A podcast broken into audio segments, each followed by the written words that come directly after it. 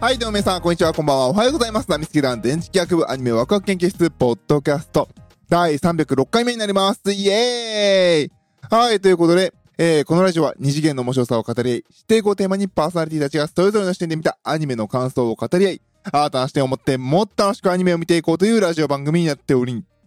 ます。詰まった。パーソナリティの電磁気役です。よろしくお願いいたします。はい、ということで今回は第306回目ということで、さっき60って言ったごめんなさい。えー、広角機動隊 SAC2045 後編の感想になります。イエーイはい、ということで、あのー、広角機動隊、ネットフリックスオリジナルアニメですね。広角機動隊の、えー、2045の後編ということで、結構経ちましたね。前編やって、1年か2年後ぐらいにて、あのーあれですね、編集した、あのー劇場公開やって、で、えー今年やっとね、えー後編その続きの、えー公開になりました。はい。ということでね、あの、久々にね、また広角機動隊を味わって、えー感想をつぶやいていこうかなと思うんですけれど、つぶやく話していこうかなと思うんですけれど、そうですね。あのーまあ、先に言っとくと、あー、前編忘れたね。いやー、で、あの、見てから、全部見てから思った。後悔しましたよ。あのーこのね、後編の配信が始まる1週間か2週間くらい前に、そのさっき言った、へ、あの、総集編みたいな感じで編集した2時間ぐらいのまとめた、あのー劇場版がネットフリックスの方で配信されたんですけれど、まあ見なかったんですよね。いやー、見とけばよかった。いやー、覚えてない。ねえ、なんか、ここがね、こう、工学機当たりメンバーと、ね、あの、持続可能な戦争がどうたらみたいな最近の SDGs に乗っかったそういうネタが散りばめられていたのは覚えていた、はいたんですけど、いやー、覚えてない。なんか、なんかね、こう見ながら、トグサくんがね、なんかこう、明らかに巻き込まれて、あのー、敵側の地に行ってるのを見て、トグサくんとか思ってたんですけど、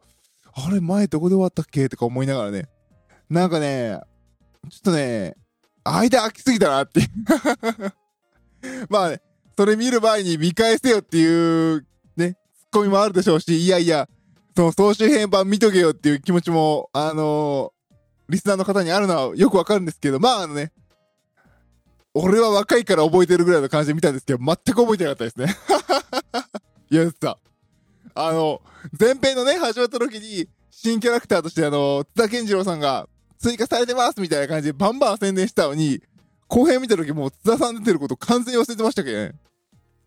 完全忘れてて、後編の途中ぐらいから津田さん出てきて、お、津田さん出てんねんや、ぐらいの感じで最初見たって、あ、ちゃうちゃうちゃう、こいつ確かおった、みたいな感じで。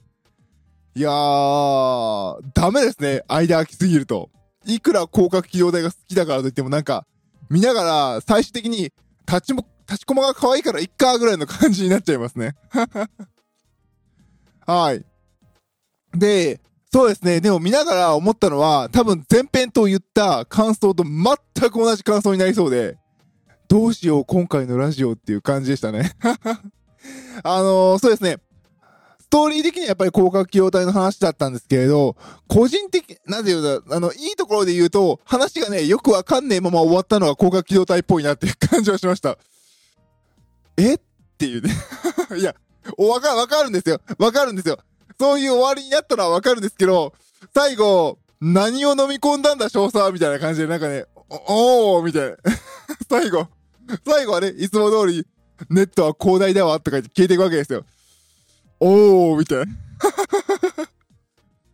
まあまあまあ、これが広角機動隊だよね、ぐらいの感じで。ね、最後の方はね、はぁみたいな感じになってくんですけど、まあまあ見終わって、まあこれが広角機動隊だよね、ぐらいの感じだったんで、まあいいんですけど、そこはね、あの、広角機動隊が持つ難しさ的なところはあったんですけど、そうですね、もう一つ言うならば、もう少し、もう少し矢崎プリンの、あのー生命倫理的なところの話をもうちょっと深掘りしてもよかったかなっていうのは個人的なところですかね。私結構生命倫理をどうだって話好きなので、そこかなっていう感じですね。特にあの、ゴースト・イン・ザ・シェルでね、私のゴーストが囁くのよっていう、そのゴーストの部分をね、どう考えるかっていうところを、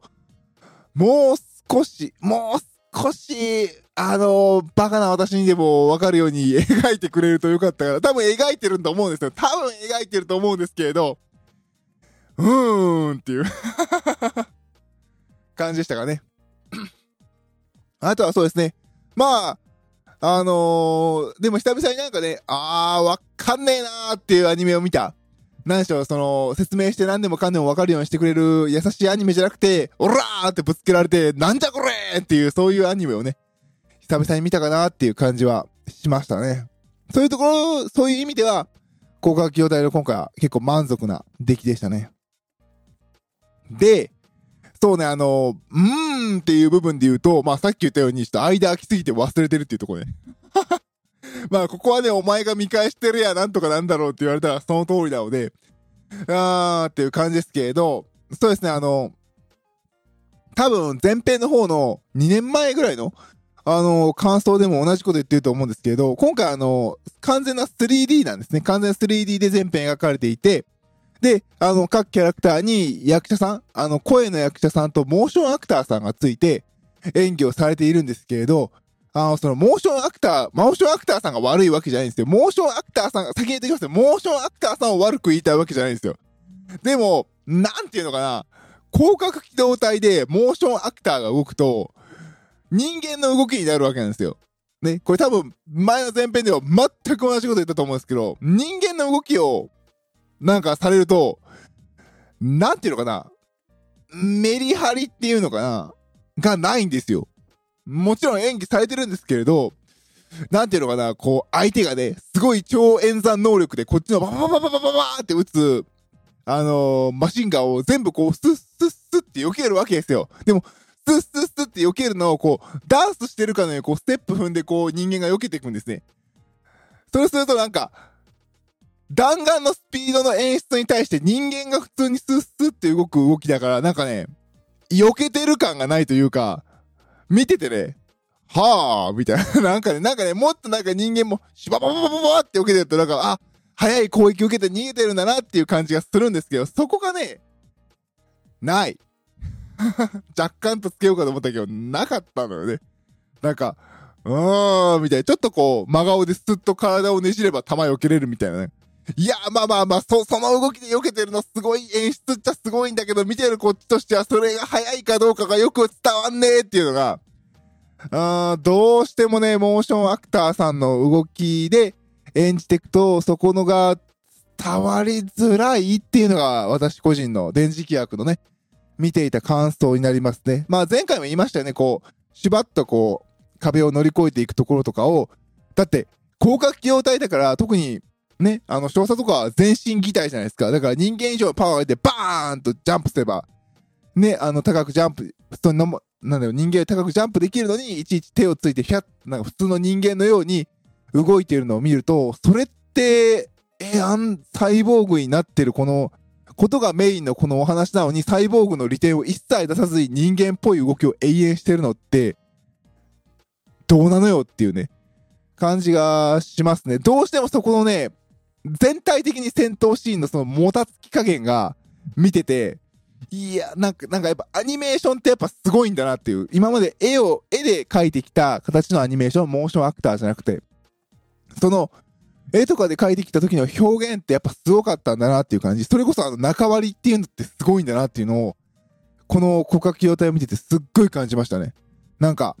その、あるじゃないですか、その、なんだろう、そのためのためと、終わりがあって、その間は実は書かない方がスピード感があって見えるみたいな、そういうところが、あの、モーションアクターさんがシュシャって動いちゃうと、全部見えるわけです。全部見えるの。全部人間の動きとして、私たちが普段生活してる動きとして見えちゃうから、素早い動きに見えないんですよね。そこが、見ながら、あー、こういう弱点があるのか、モーションアクターを使うとっていうところは見てて面白かったし、なんでしょう、広角機動隊に求めて、私が求めてる、爽快感のある戦いとかバトルとか、打ち合いとか、壮絶さっていうのが、ちょっと、薄れる？そんな感じですね。なんていうのかな、ほら、鉄砲、銃をさ、バーンって撃ってさ、バーンって撃つ音ってこう、結構いろんな音重ねてバーンとかなってるわけじゃないですか。で、じゃあ実際に銃撃ったらどうなのって言うとパンパンみたいな感じで面白くないってよくあるじゃないですか。そんな感じ？アニメーションの絵でパパッと動いてる絵が今までかっこよかったのにそれをリアルな動きだってモーションアクターで動くと、やるとあの、普段見てる人間のちょっと頑張って走ってるおっさんの動きみたいになっちゃうわけですよ。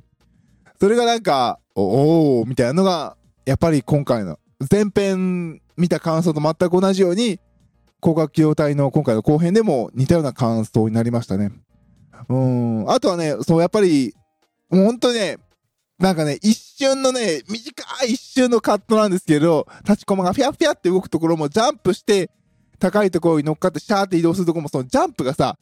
あのー、リアル、リアル、リアルで言うと、ジャンプして、ジャンプして、あの、なんだろう、あの、その、弧を描いてジャンプするんですね。弧を描いて頂点に行くときはスピードが弱くなって、こう、落ちていく。ゆっくりから早く落ちていく。早くからジャンプし、ジャンプした瞬間は、加速度が速くて、頂点に行くにつれゆっくりになって落ちていくっていう演出を中割りで表現するじゃないですか。それが、多分あのね、あの一瞬のカットで多分ね、若干ね、手抜きって言ったら失礼ですけど、一瞬だからね、そこまでこだわらなかったなと思うんですけれど、そこはなんかもう明らかに CG でフィーって動かしましたよって感じで、全部等速でジャンプして動くんですよね。いやー、そこはみたいなね、そこが一瞬見えちゃっただけでね、もう私みたいなめんどくさいオタクは、いやいやいやいやとか思っちゃうんですよね。やっぱり広角機動隊ってそうじゃないでしょうぐらいのね。立ちコマがジャンプして、ふわっとジャンプして、そこから落ちる瞬間、加速度的に立ちコマ重いからさ、戦車だからでバーンと落ち込んで、ドシーンと落ちともに立ちコマのサスペンションがギュッと下まで行ってグンって上がるところのその立ちコマの重量感っていうのが一切伝わらないんですよ。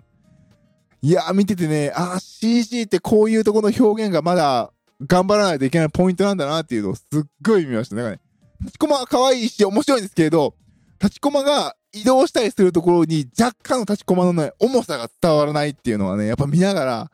あー、そうだった、そうだった、これ、ラジオで喋ろうとか思いながら、うーん、前編でも同じこと言ったっていうのはね、今回の、あの、見てて思ったところですね。だから、ストーリーとしては、あの、良かったですし、わっけわかんねえ、高額用体感があって良かったんですけれど、あの、なんだろう、高額用体ってもう一つ、ほら、すごい作画っていうとこあるじゃないですか。そこが、うーんっていうところでしたね。やっぱり前編と同じように後編も、まあ同じように作られてますから。あの、そこはね、若干私の中では物足りなさを感じましたね。あとね、わかんないですよ。皆さんが見たらそうは思わないかもしれませんけれど、変な予防線張ってますけど、あの、やっぱりね、CG で描いてるからね、全体的に綺麗なんですよね。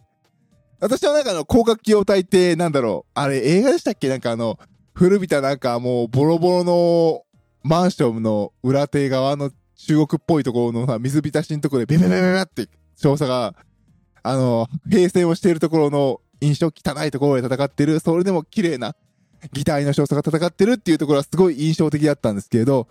やっぱり CG の今回の、あの、SAC2045 広角機動隊は、全部綺麗なんですよ。もう外側の壁も、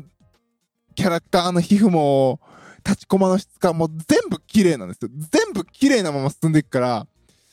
なんでしょうね。その、前あったその、少佐が汚いところで戦ってるっていうのは、その、あの、擬態化された世界で、擬態っていう綺麗なものと、生身の人間たちとか、その生身の人間たちが生きてる生活感がある場所の汚さの対比っていうところが良かったと思うんですけど、そこがね、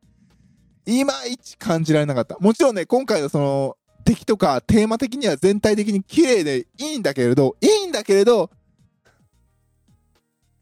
うーんっていうね。今自分で喋りながら俺すげえめんどくさいオタクだなと思ってます。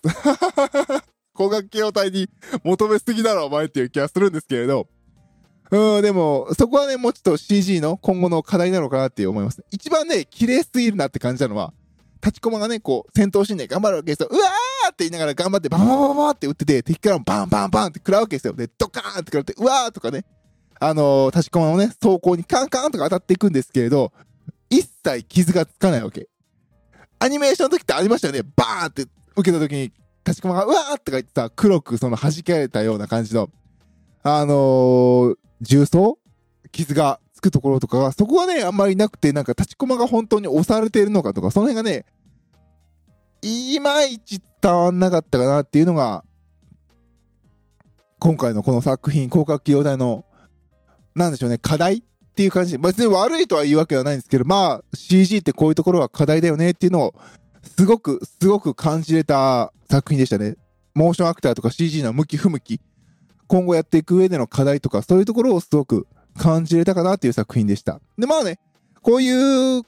めんどくさいオタクが見てちゃんと課題をあぶり出せるっていうところは、広角機動隊のいいところかなっていう気もしますし、うーん、散々なんか悪いことを言ったような時間が長い気がしますけれど、まあ、広角機動隊を久々に見れてよかったなっていうのは私の中ですね。トークサくーんとかね、立ちコマが可愛ければ全てよしみたいな。そんなところありますけど、まあ、それでもね、あの、飽きずに全部最後まで通してぶっ通しで見れたいい作品でした。皆さんもね、ネットフリックスに入っているのであれば、ぜひぜひ見てください。映画待ちの人は、もうちょっと待ってね。はい、ということで今回は広角機動隊 CA、え、じゃ SAC2045、えー、後編の感想でした。パーソナリティは私、電磁気役でした。それでは、バイバイ。